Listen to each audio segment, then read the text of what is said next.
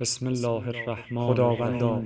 بر محمد و خداوندانش درود را سپاس و آنچه بر برایم پسندیده ای را که همواره از به من گردان هستم. و آنچه بر من وارد سپاس نموده بر برایم بیماری که در جسمم پدید آوردی.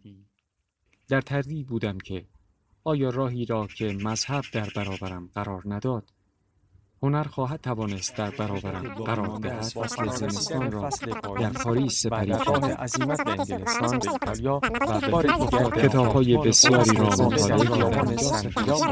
تصور نمی کنم بر معلومات جز شده در حال آن را به تغییری به خود نپذیرفتم به نظرم رسید این همون خیلی بسیاری بود. امواج نور با این خورشید حال از میان ویرایی در بلندی‌ها که حاضر بودم بمیرم.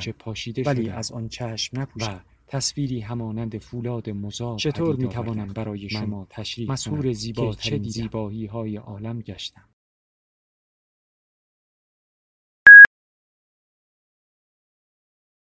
کتابشنو رسانه ای برای شنیدن کتاب. تقدیم به میهمانان ناخوانده و خاموش کشورم. به چهره های کودکانه فارغ از سن و سالشان. به دستان پین بستشان و به نگاه های خسته اما آکنده از امیدشان. میهمانانی نامرئی که نه ما میخواهیمشان و نه آنها ما و خاکمان را می‌خواهند. اما چاره چیست؟ مگر نه اینکه شرار آتش جنگ است که خواستن و نخواستن را به انسانها دیکته می کند.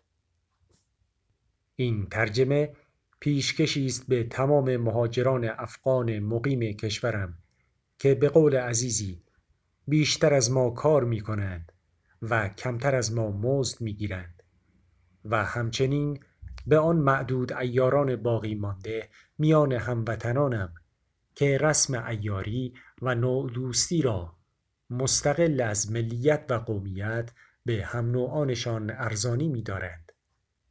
کسانی که باور دارند گر قلم تقدیر ذره ای کج می رفت شاید امروز ما جای آنها و آنها به جای ما بودند. ر. الف. یادداشت مترجم. بادبادک باز رمانی است به قلم خالد حسینی نویسنده افغانی الاصل ساکن آمریکا که داستانش حول شخصیت‌های افغان برمیگردد.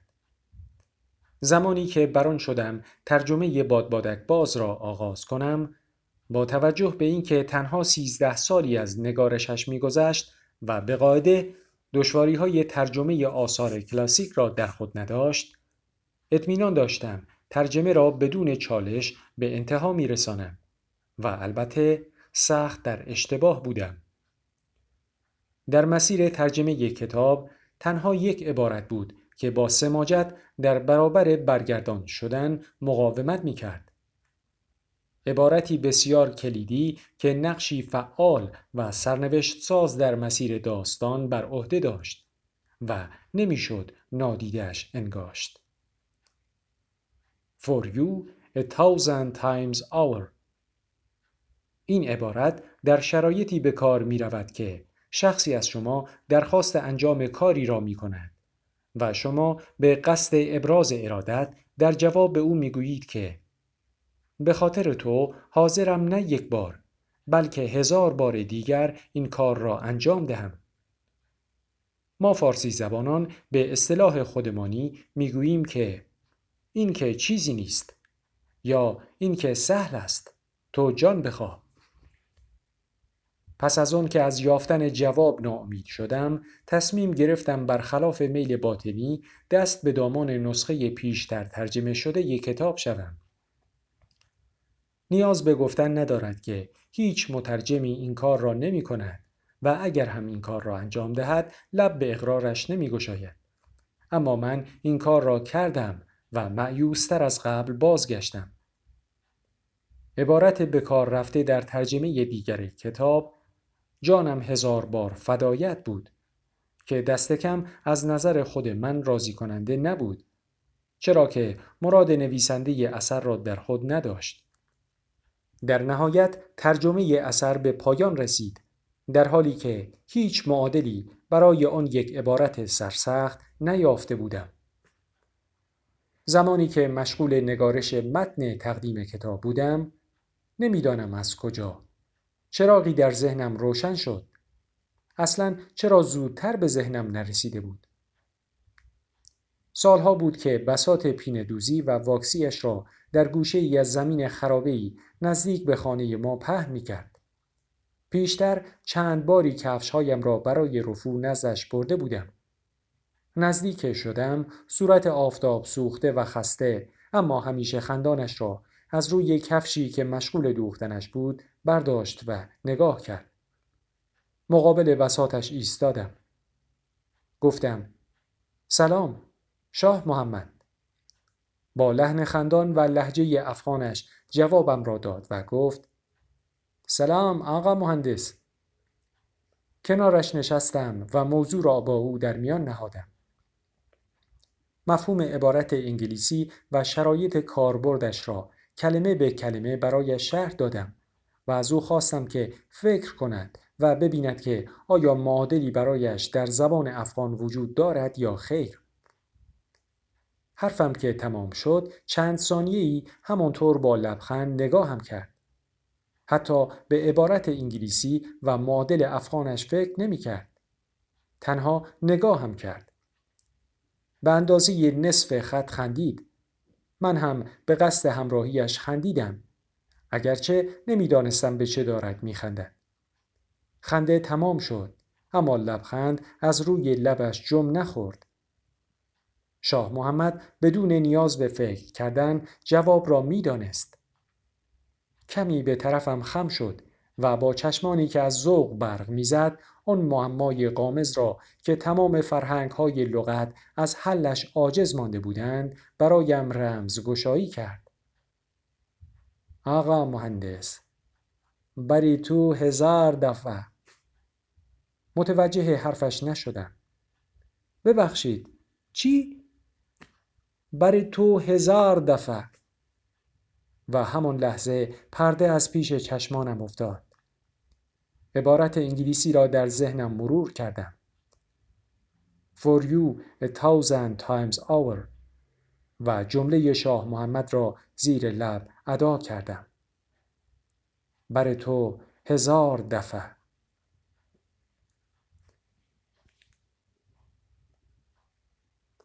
نمی‌دانم که سواد خواندن و نوشتن دارد یا نه. نمی‌دانم کتاب می‌خواند یا نه. و نمی‌دانم از غذای روزگار گذرش به این سطور خواهد افتاد یا نه. اما لازم می‌دانم که از صمیم قلب از شاه محمد پیندوز افغان محلمان قدردانی کنم. رضا اسکندری آذر خرداد 1395 فصل اول. دسامبر 2001 شخصیت من به شکل امروزیش در دوازده سالگیم در یک روز سرد ابری در زمستان سال 1975 شکل گرفت. آن لحظه را دقیقا به یاد دارم که پشت چینه مخروبه‌ای چون باطمه زده و به داخل کوچه کنار نهر یخزده نگاه می کردم. سالیان سال از آن زمان می گذرد. اما زندگی به من آموخت که آنچه درباره گذشته و اینکه چطور می توانی دفنش کنی می‌گویند دروغی بیش نیست. از این رو این را می‌گویم که گذشته به هر قیمت پنجه کشان راهش را به سویت باز می کند. حال که به عقب می نگرم در میابم که تمام 26 سال گذشته را به دید زدن آن کوچه متروک سپری کردم. در یکی از روزهای تابستان گذشته دوستم رحیم خان از پاکستان با من تماس گرفت. از من خواست به ملاقاتش بروم. همانطور که گوشی به دست در آشپزخانه ایستاده بودم خوب می دانستم که این فقط رحیم خان نیست که در اون سوی خط حرف می‌زند. این گذشته آکنده از گناهان کفار ندادم بود که از اون سوی خط با من حرف می‌زد. پس از آن که گوشی را گذاشتم برای قدم زدن کنار ساحل دریاچه اسپرکلز واقع در حاشیه شمالی گلدن گیت پارک رفتم. آفتاب اوایل بعد از ظهر روی سطح آب دریاچه که دهها قایق مینیاتوری بر روی آن شناور بود و با نسیمی زنده دل پیش رانده می شدند نور می پاشید. بالا را نگاه کردم و دو بادبادک در آسمان دیدم. دو بادبادک قرمز با دنباله های بلند به رنگ آبی در حال اوجگیری در آسمان بودند. بادبادک ها در انتهای غربی پارک بر فراز درختان و آسیاب های بادی می. همچون یک جفت چشم شانه به شانه یکدیگر از آن بالا به سان فرانسیسکو شهری که اکنون آن را دیارم می‌خوانم نگاه می‌کردند. ناگهان صدای حسن را شنیدم که در گوشم نجوا می کرد. بر تو هزار دفعه. حسن باد بادک باز لبشکری. روی یکی از نیمکت های پارک نزدیک درخت بیدی نشستم. فکرم روی حرفی که رحیم خان درست قبل از قطع کردن تلفن گفته بود چرخ می‌زد. چیزی کم و بیش شبیه یک حسن ختام که برای جبران مافات هنوز راهی هست. بار دیگر به آن دو بادبادک نگاه کردم. به حسن اندیشیدم. به بابا اندیشیدم. به علی و به کابل. به روال زندگیم تا آنگاه که زمستان 1975 از راه رسید و همه چیز را زیر و زبر کرد و مرا به آنچه امروز هستم بدل کرد.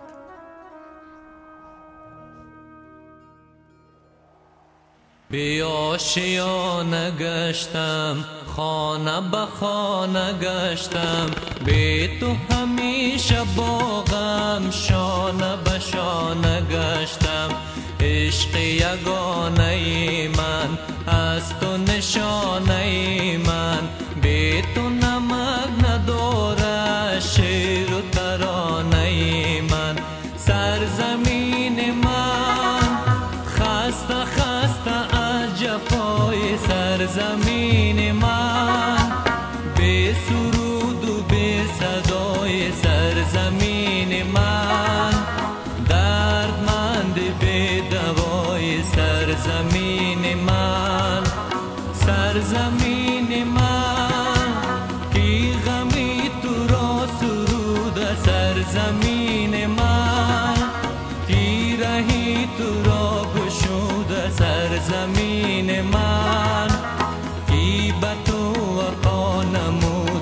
سرزمین من فصل دوم. بچه که بودیم من و حسن از درختان سپیدار حاشیه راه ماشین روی خانه پدریم بالا می رفتیم تا از آن بالا با یک تکه آینه داخل خانه همسایه ها نور بیندازیم و اذیتشان کنیم. دو نفری مقابل هم روی شاخه های بلند درخت می نشستیم و با جیب هایی پر از توت و گردو پاهای برهنمان را تاب می دادیم. همانطور که توت می خوردیم نوبتی آینه را دست به دست می کردیم. به هم توت پرتاب می کردیم. زیر جلکی می خندیدیم. قهقهه می زدیم. هنوز هم حسن بالای آن درخت و آفتابی که از میان برگهای درختان روی صورت گرد و بفهمی نفهمی بینقصش میتابید جلوی چشمانم است. صورتی شبیه به یکی از آن عروسک های چینی که با اسکنه از چوب میتراشند.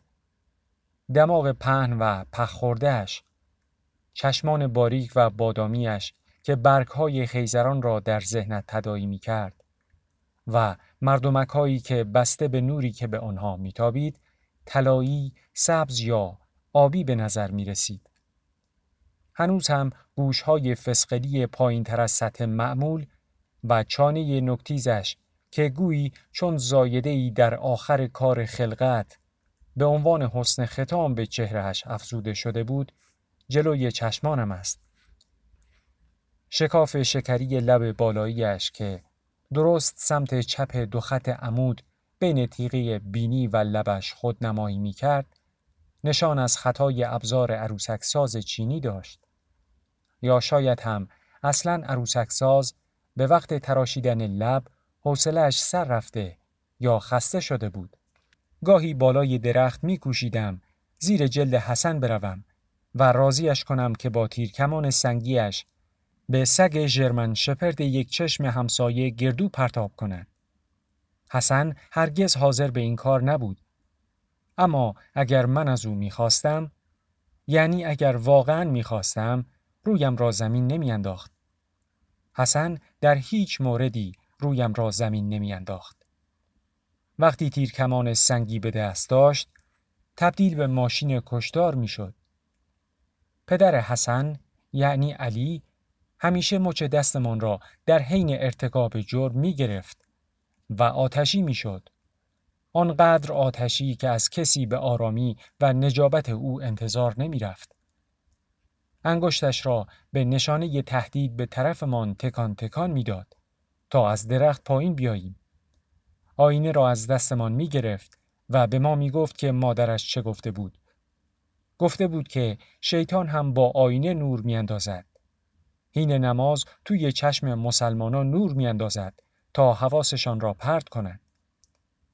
همیشه هم آخر حرفش این جمله را اضافه می کرد که پسر کار خیلی خوبی کرده نیشش هم تا بناگوش بازه و با اخم چشم قره این نصار پسرش می کرد. حسن هم زیر لب منمن می کرد که چشم بابا و سرش را به زیر می انداخت. اما او هرگز مرا لو نمی‌داد. هیچ وقت نمی گفت که آتش مردم آزاری با آینه و گردو اندازی به سگ همسایه از گور من بلند می شود. درختان سپیدار در حاشیه راه ماشین روی آجر قرمز که به یک دروازه میله آهنی می رسید کنار هم به صف ایستاده بودند. دروازه به نوبه خود به ماشین روی دیگری باز می شد. که ورودی املاک پدریم بود. امارت در سمت چپ ماشینروی آجری و حیات پشتی در انتهای آن قرار داشت. همه به اتفاق بر این موضوع از آن داشتند که پدر من زیباترین خانه محله وزیر اکبرخان که محله نوساز و مرفه نشین در بخش شمالی کابل بود را ساخته است.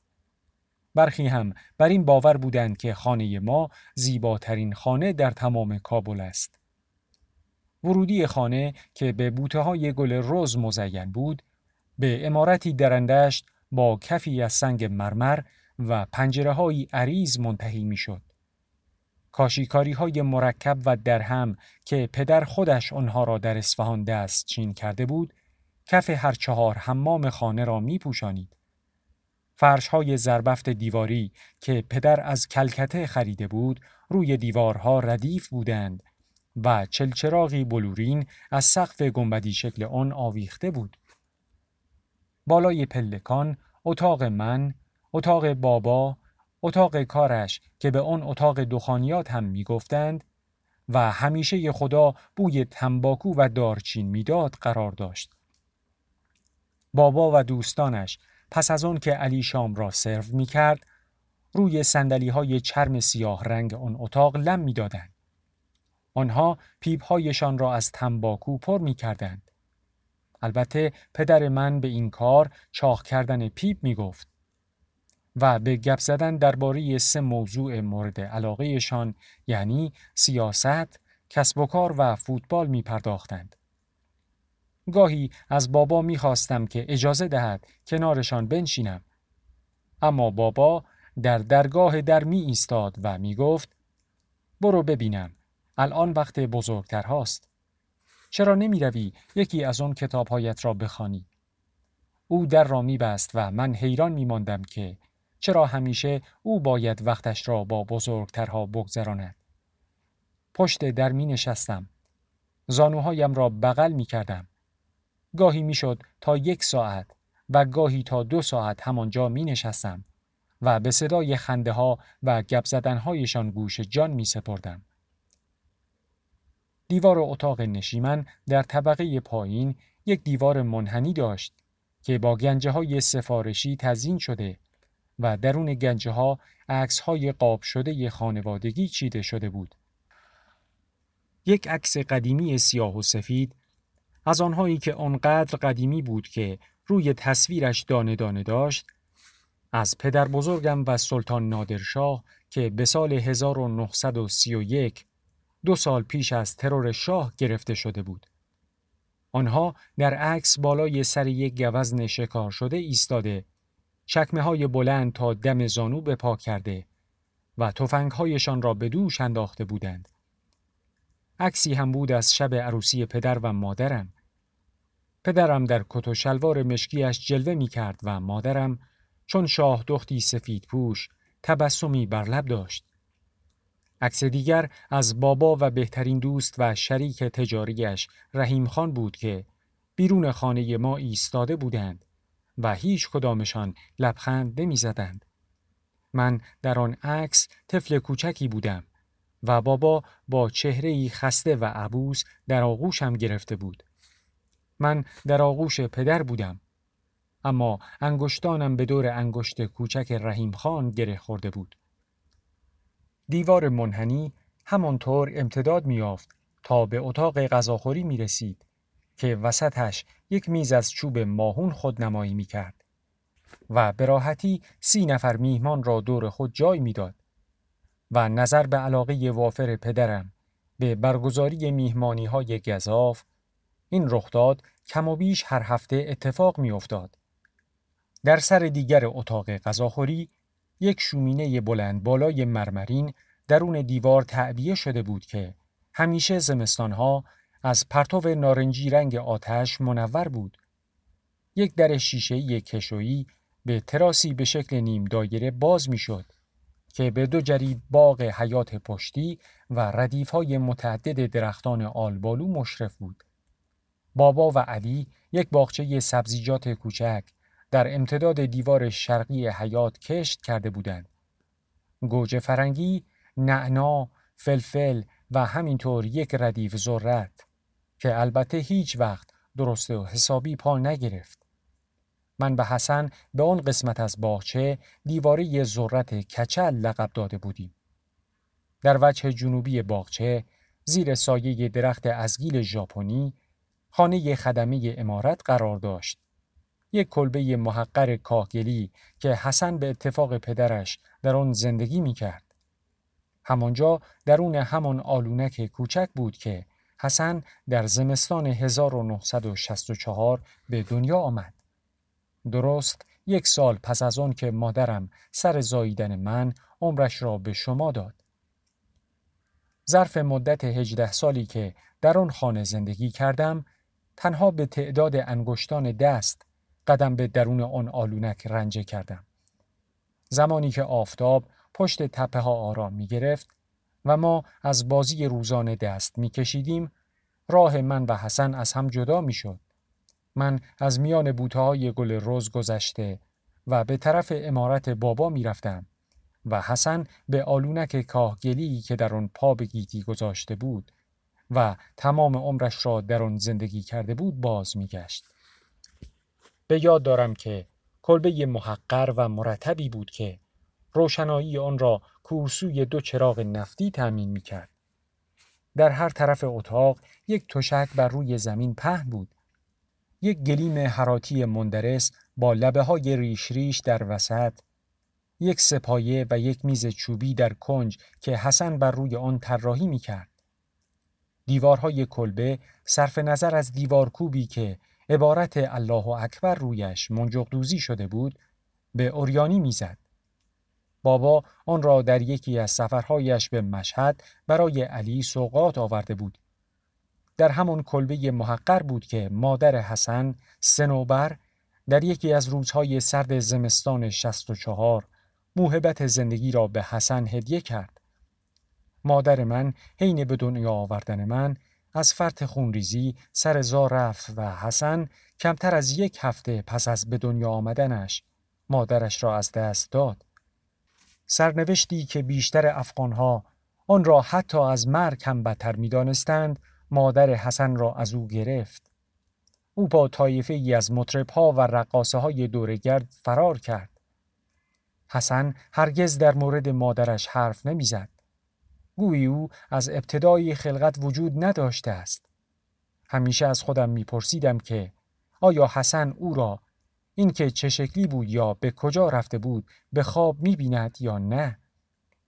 برایم سوال بود که آیا میل و آرزویی به دیدن مادرش دارد یا خیر؟ آیا او هم مثل من که دلم از فراغ مادری که هرگز ندیده بودمش به درد می آمد؟ هوای دیدنش را در سر می پروراند؟ یا خیر؟ یک روز که داشتیم از امارت پدرم به سمت سینما زینب به تماشای یک فیلم ایرانی جدید می رفتیم به سرمان زد که از میان سربازخانه های ارتش نزدیک به مدرسه متوسطه استقلال میانبر بزنیم. پدرم عبور از آن میانبر را برای ما قدغن کرده بود. اما آن زمان به همراه رحیم خان در پاکستان به سر می برد. از روی حصار دور سربازخانه ها جست زدیم. از روی یک نهر کوچک پریدیم و به محوطه خاکی بازی که تانک های قرازه در آن خاک میخوردند وارد شدیم. گروهی از سربازان در سایه یکی از تانک های قدیمی جمع شده. حین دود کردن سیگار ورق بازی می‌کردند. یکی از آنها چشمش به جمال ما روشن شد. با آرنج سقلمه این نصار کنار دستیش کرد و حسن را صدا زد. هی تو تو را می‌شناسم ما تا پیش از آن او را ندیده بودیم مردی بود خپل با سری تراشیده و تحریش سیاه روی صورتش.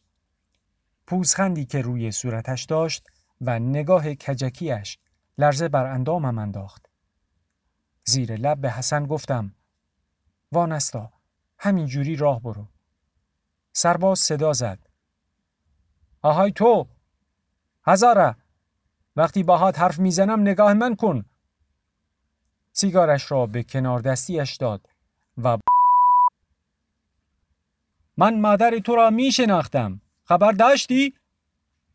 مادر تو خیلی خوب می شناختم سربازها مثل کفتار خندیدند. یکیشان صدایی شبیه به جیغ حیوانات از حلقومش درآورد. من به حسن گفتم همینطوری راه برو راه برو. سرباز کماکان در حال فریاد زدن بود نیشخند می‌زد و با هم قطارانش دست می‌داد بعدتر در تاریکی سالن سینما وقتی فیلم شروع شد صدای حسن را از کنار خودم شنیدم که حق حق گریه می کرد. اشک روی گونه هایش سرازیر بود. دستم را دراز کرده دور شانهش انداخته و او را به سمت خودم کشیدم. او سرش را روی شانه گذاشت. در گوشش نجوا کردم که تو را با یکی دیگر اشتباه گرفته بود. با یکی دیگر اشتباه گرفته بودت. به من گفتند که هیچ کس از گریختن سنوبر تعجب نکرد. زمانی که علی که حافظ قرآن بود با زنی مثل سنوبر ازدواج کرده بود همه از فرط حیرت ابرو بالا انداخته بودند. سنوبر نوزده سال از علی جوانتر بود. زنی بود به قایت زیبا اما در بدنامی شهره آفاق. او هم مثل علی شیعه بود و از مردم قوم هزاره. او همچنین دختر عموی علی بود که همین او را به گزینه مرسوم برای ازدواج بدل می کرد. اما صرف نظر از این همگونگی ناچیز علی و سنوبر نقاط مشترک اندکی داشتند. دست کم از لحاظ سر و شکل ظاهر. از یک طرف سنوبر با آن چشمان سبز درخشنده و چهره شیطنت آمیز که همه جا چو افتاده بود که مردان بیشماری را به گناه میاندازد و از سوی دیگر علی که عضلات بخش پایینی صورتش به خاطر فلج مادرزاد از کار افتاده بود. این موضوع موجب شده بود که علی قادر به لبخند زدن نبوده و همیشه چهره ای عبوس داشته باشد. اینکه علی چهره سنگی را شاد یا غمگین ببینی چیز غریبی بود چون تنها آن چشمان بادامی قهوه‌ایش بود که به شادی برق می‌زد یا از قصه پر آب می‌شد. از قدیم گفتند که چشمها پنجره‌ای به روح آدمی زادند. این جمله در مورد هیچ کس مثل علی که تنها از طریق چشمانش بود که می توانست درونش را آشکار سازد صادق نبود. شنیده بودم که خرامیدن اقواگرانه سنوبر مردان زیادی را به گناه میانداخت. اما ابتلا به مرض فلج اطفال پای راست علی را تحلیل برده و از ریخت انداخته و از آن تنها پوستی زرد بر روی یک تکه استخوان باقی گذاشته بود که پرده این نازک از گوشت بینشان داشتند. خاطرم هست زمانی که هشت سالم بود یک روز علی مرا با خود به بازار برد تا کمی نان بخریم. من در حالی که زیر لب چیزی برای خودم زمزمه می کردم پشت سر علی راه افتاده و کوشیدم ادای راه رفتنش را در بیاورم. در حالی که او پای استخوانیش را مثل جارو روی زمین می کشید، از پشت تماشایش می کردم. هر بار که روی پای علیلش تکه می کرد، تمام بدنش به نحوی ناممکن به سمت راست متمایل می شد. اینکه کل هیکلش با برداشتن قدم از قدم نقش زمین نمی‌شد بی تردید برای خودش معجزه کوچک بود. وقتی می‌خواستم ادای راه رفتنش را در بیاورم کم مانده بود با سر توی جوب آب بیفتم. کلی برای خودم یواشکی خندیدم. علی برگشت و مچم را در حال ادا در آوردن گرفت لام تا کام حرف نزد فقط همانطور به راه رفتن خود ادامه داد قیافه و شکل راه رفتن علی برخی از بچه های کوچک محله را می ترسان. اما مشکل اصلی بچه های بزرگ بودند. آنها در کوی و برزن دنبالش می و حین لنگ زدن دستش می انداختند. برخی او را بابالو یا لولو خورخوره لقب داده بودند. آنها به خاطر قیافه علی و حسن که ویژگی های ظاهری شبه مغولی قوم هزاره را در خود داشتند به اون دو پختماغ می گفتند. برای سالیان سال این تنها چیزی بود که در مورد هزاره ها می دانستم. اینکه آنها نوادگان قوم مغول و تا حدودی شبیه چینی ها هستند.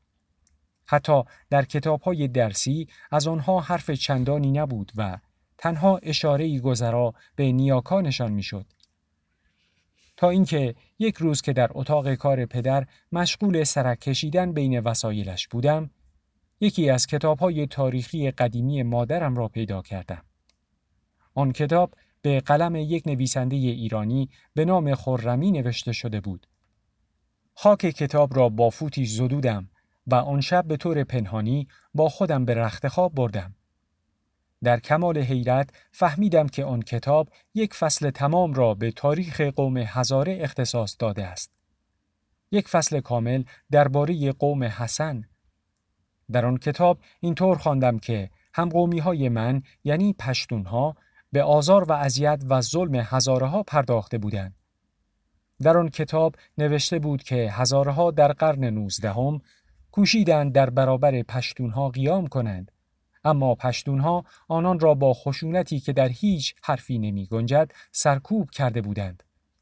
کتاب می گفت که مردم قوم من هزاره ها را کشته، از سرزمین هایشان بیرون رانده، خانه هایشان را به آتش کشیده و زنانشان را به کنیزی فروخته بودند. طبق نوشته های کتاب پاره ای از آزار و اذیت هزاره ها به دست پشتون ها به این دلیل بود که پشتون ها سنی و هزاره ها شیعه بودند. آن کتاب چیزهای زیادی می گفت که من روحم هم از آنها خبر نداشت. چیزهایی که معلمان مدرسه هم هرگز بر زبان نیاورده بودند. چیزهایی که حتی بابا حرفی از آنها بر زبان نیاورده بود. البته چیزهایی هم گفته بود که من از قبل می دانستم. فلمسل این که مردم هزاره ها را با القابی نظیر موشخور، دماغ پخ و خر بارکش می خواندند. قبلا شنیده بودم که برخی از کودکان محله حسن را به اون اسم ها صدا می زدند. گشتم خانه به خانه گشتم به تو همیشه با غم شانه به شانه گشتم. عشق یگانه ای من از تو نشانه من.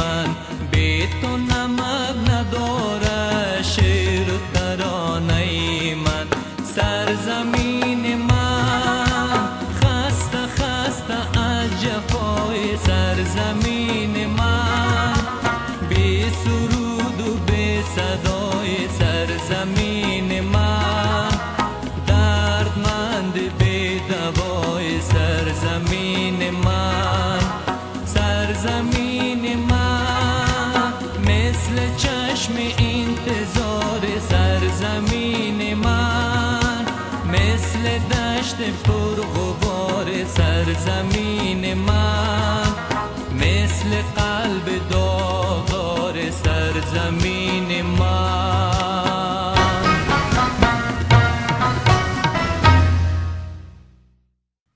هفته بعد پس از اتمام کلاس کتاب را به معلمم نشان دادم و به فصل مربوط به هزاره ها اشاره کردم. معلمم کتاب را به طور سرسری چند صفحه‌ای ورق زد. زیر زیرکی خندید و آن را به من پس داد. در حالی که ورقه هایش را برمی داشت گفت این تنها کاریه که این شیعه ها خوب بلدن.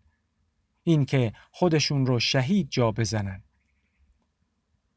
زمانی که واژه شیعه را بر زبان میراند بینیش را با چندش شروع انداخت انگار درباره مرضی مهلک حرف می‌زند